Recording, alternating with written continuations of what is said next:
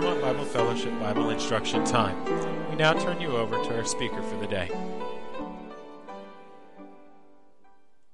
Happy to have our Brother Buck Matthews with us, with us today. We'll turn our Bible instruction time over to him. Brother Buck, please. John chapter 6. It's a good starting place. John chapter 6 and verse 59 to the end of the chapter. These things said he in the synagogue as he taught in Capernaum. Many therefore of his disciples, when they had heard this, said, Isn't a hard saying? Who can hear it? This is a hard saying. And when Jesus knew in himself that the disciples murmured at it, he said unto them, Does this offend you? What and if ye shall see the Son of Man ascending up where he was before? It is the Spirit that quickeneth, the flesh profiteth nothing. The words, good key thing here, the words that I speak unto you are spirit and they are life. But there are some of you that believe not. For Jesus knew from the beginning who they were that believed him, believed not, and who should betray him. And he said, Therefore said I unto you, that no man can come unto me except it were given unto him by my Father. From that time, many of his disciples went back, and they walked no more with him. Then said Jesus unto the twelve, Will ye also go away? Then Simon Peter answered him, Lord, to whom shall we go? Thou hast the words of eternal life. And we believe and are sure that thou art the Christ, the Son of the living God. Jesus answered them, Have not I chosen you twelve? One of you is a devil. He spake of Judas Iscariot, the son of Simon, for he it was that should betray him, being one of the twelve. Now, we've been studying questions in the scriptures, and we're going to continue to do that. Here in verse 66, it said that uh, from that time forth, many of his disciples went back and walked no more with him. Then comes the questions. Then said Jesus unto the twelve, Will ye also go away? And I say it to you today, will you also go away from Christ? Have you been with Christ a while in your lifetime and decided to just go astray, go away? Verse 68 Simon answered and said, For once he's right. he said, Lord, to whom shall we go? Nice question. Thou hast the words of eternal life. And we believe and are sure that you are the Christ, the Son of the living God. There it is. To whom should we go? You have the words of eternal life.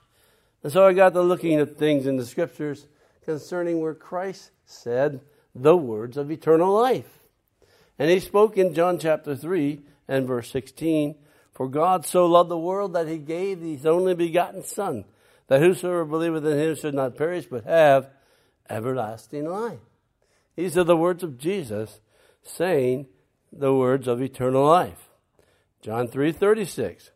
He that believeth not, he that he that believeth not shall not see life, but the wrath of God abides on him. I'm sure I should start earlier on that verse, shouldn't I? John chapter 3, 36. He that believeth on the Son hath everlasting life. He that believeth not shall not see life, but the wrath of God abideth in him. And then Jesus spoke to the lady by the well in John chapter 4, verse 14. And he said, Whosoever drinketh the water that I shall give him shall never thirst, but the water that I shall give him shall be in him a well of water springing up unto everlasting life. The Lord Jesus Christ had many words concerning eternal life. You have the words of eternal life. Why would we go anywhere else? In John chapter 5 and verse 24 Verily, verily, I say unto you, he that heareth my word and believeth on him that sent me hath everlasting life, and shall not come into condemnation, but is passed from death unto life. Many times in the scriptures, the Lord Jesus Christ said these words of eternal life. And I'm saying these verses so that you might put it into your minds, into your hearts, and use it through the week. If you come across somebody that wants to know about Christ, you can say, well, Christ had the words of eternal life. And here are the verses John 3.16, John 3.36, John chapter 4, 14, John chapter 5, 24, and then in John chapter 6, verse 40, this is the will of him who sent me, that everyone that seeth the Son and believeth on him may have everlasting life. And I will raise him up at the last day. Christ speaks the words of everlasting and eternal life.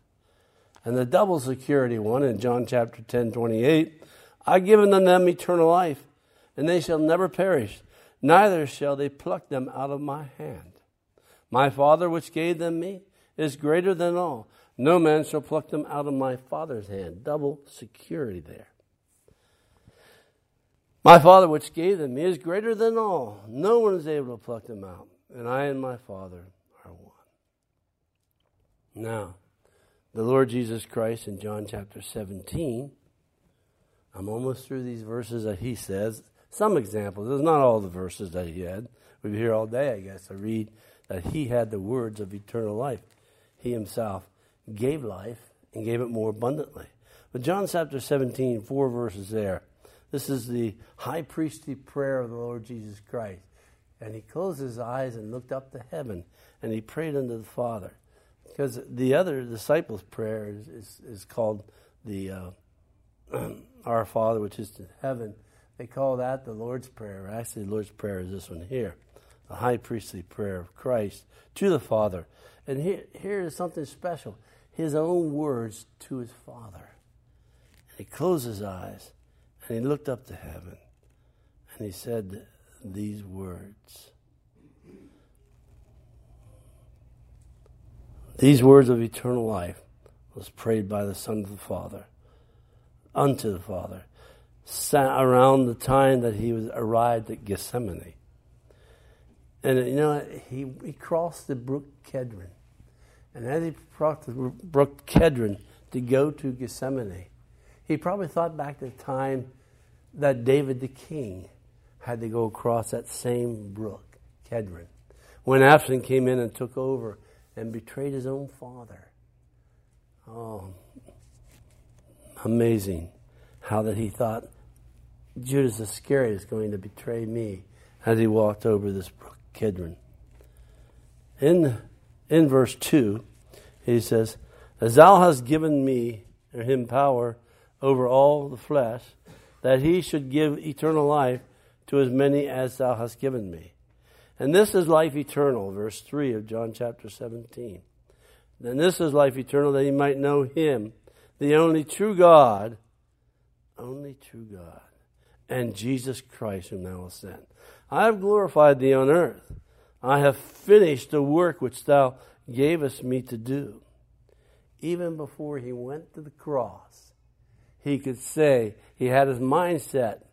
He was going to go and finish that work that the Father gave him to do. Even before he did that, he proclaimed that he had done it, finished the work.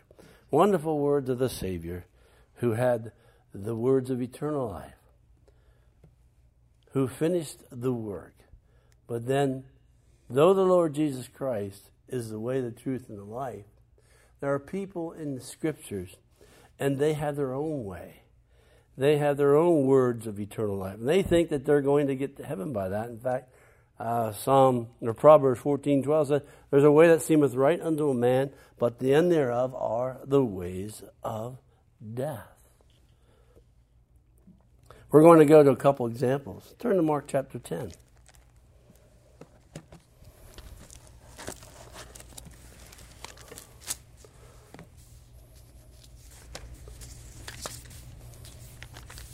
And verse 17. Who had gone forth into the way, there came one running and kneeled to him and asked him, Good master, what shall I do that I might inherit eternal life. He was concerned about this eternal life. But I think he had his own way because he was ready when Jesus said to him, the last Ten Commandments, or the last six of the last Ten Commandments, and he, he said to the, to the person, Thou knowest the commandments do not commit adultery, verse 19.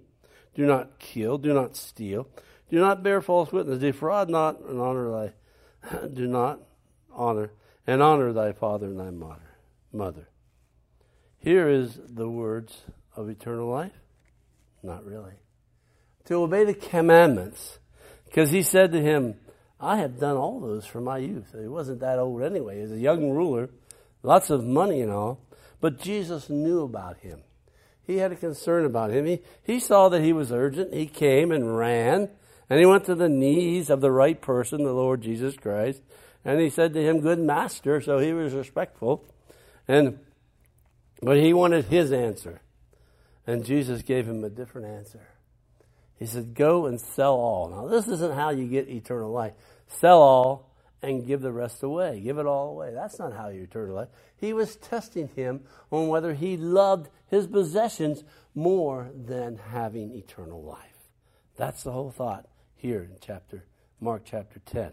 He thought that he would be told, Well, that's good you're doing those, son. Continue on and you'll have you'll inherit eternal life.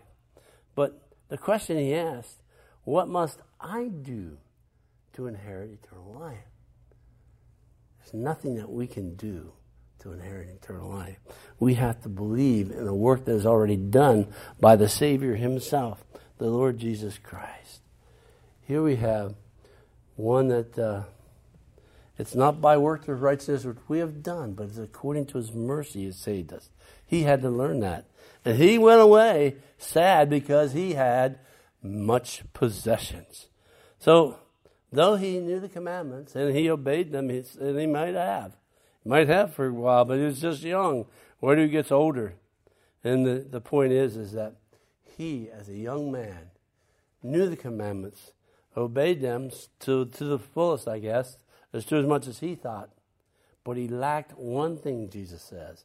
Your desire to have eternal life does not match your love for your possessions. You won't put aside that. You won't trust in that. You know, there was an older man in John chapter 3. It said the Lord Jesus Christ was there, and Nicodemus, a man called Nicodemus, a ruler of the Jews, came to Jesus by night and said unto him, Rabbi, we know that thou art a teacher come from God, for no man can do these miracles that thou doest except God be with him. And Jesus said to him, You got to be born again. You must be born again. And he was wondering, well, how can this be? Me being an old man, enter back into my mother's womb. Is this how? And Jesus said that the wind bloweth where it listeth, and thou hearest the sound thereof, but you can't tell from where it comes and whither it goeth. So is everyone that is born of the Spirit. That which is born of the Spirit is spirit, and that which is born of the flesh is flesh. And it continued on to Nicodemus. And we know Nicodemus finally got the message because in John 7, he's speaking up for the Lord Jesus Christ. He said, Can we condemn him though we have nothing against him? Should we do that? And then in John 19, you know the story, how that. You opened this, didn't you, Linda? Okay.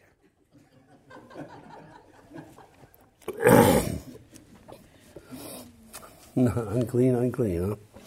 But anyway. He, he said in John 19, he, he was there with Joseph of Arimathea and took Christ down from the cross. He didn't care whether they saw him or not. He was no longer a secret disciple. Neither was Joseph of Arimathea, who dug that tomb out by his own laborers and didn't know why he was digging it near Jerusalem. He lived in Arimathea, a ways away, but he did it. and now he knew he was going to place the Lord Jesus Christ there. Nicodemus had to learn the lesson. Though he had the Old Testament memorized, though he knew all the commandments and all the rules and regulations in the Old Testament, he had to be born again. These are the words because John, because God said to him, the Lord Jesus Christ said in John three sixteen, "For God so loved the world that He gave His only begotten Son, that whosoever believeth in Him should not perish but have everlasting life." And this is the condemnation. Men come into the world and they, they come in they come into the world and they, they think that I mean Jesus came into the world not to condemn the world, but that the world through him might be saved. Now, there was a young ruler and there was an older ruler that thought that they were going to go to heaven because of their works, because of knowing the commandments. Well, let's turn to Luke chapter 18.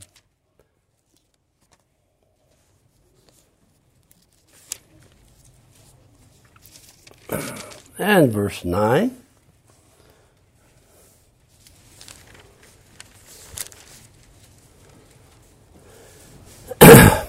he spake this parable. The Lord Jesus spake unto certain men which trusted in themselves that they were righteous and they despised other people. What an attitude to have. And then he told this parable about two men going down to the temple to pray. Up to the temple I should say. One was a Pharisee and the other a publican. And the Pharisee, says, he prayed thus with himself Lord, I thank you I'm not like this publican. I don't, I don't do extortion. I don't do any of these things. Wow, he had an eye problem, I think. He was looking into the mirror and, and just didn't understand who he really was. He was going to learn today who he really was. And, and what he said to the Lord Jesus Christ, I mean, he said to God there, the story Jesus says that he said that, Lord, thank thee I'm not as other people. I fast twice in the week, and I give tithes of all that I possess. Everything I give, I give tithes, the tenth part of everything. I mean, we may not even do that ourselves. And that some might give 20% or 30%. It's up to us because we have the liberty of Christ. As we prosper, God allows us to give more. Well, here, this man thought that he was a cat's meow, so to speak. He thought that he was the one that had done all these things, and surely he would enter into heaven. But the publican stood afar off. He wouldn't even lift up his eyes to heaven. And he said, God, be merciful to me, the sinner. He didn't say anything about himself except that he was the sinner. His guilt affected him. His guilt was he was humbled before the God of heaven. And what did Jesus say? That this man, I tell you, this man in verse 14 of uh, Luke 18, I tell you, this man went down to his house justified rather than the other. For everyone that exalteth himself shall be abased, and he that humbled himself shall be exalted. Wow. And let's read to verse 15 and so. And they brought unto him infants, that we would touch them, that he would touch them. But when the disciples saw them, they rebuked them. But here's our answer from our elders meeting the other night. We were wondering about children, how that uh, we know that they're going to be in heaven. In verse 16 of Luke chapter 18, Jesus called them and said unto them, Suffer the little children, prevent them not, in other words, the little children, to come unto me, and forbid them not, for such is the kingdom of heaven, kingdom of God. Verily I say unto you, whosoever shall not receive the kingdom of God as a little child shall in no wise enter in. Hmm.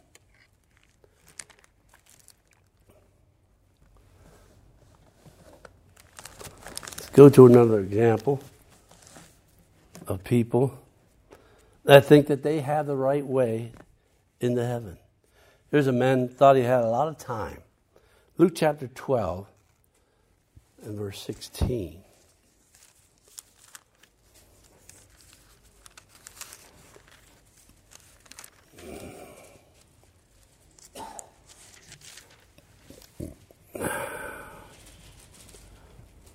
And he spake this parable unto them, saying, The ground of a certain rich man brought forth plentifully. And he thought within himself, saying, What shall I do, because I have no room where to bestow my fruits? I think I'll give it to the rest of the people, my neighbors who deserve it all, who need it. Oh no, he didn't say that. This will I do. I will pull down my barns, and I will build greater ones, and I will bestow all my fruit and my goods. And I will say to my soul, he's got a lot of eyes also. He's got an eye problem. I will say to my soul, Thou hast much goods laid up for many years.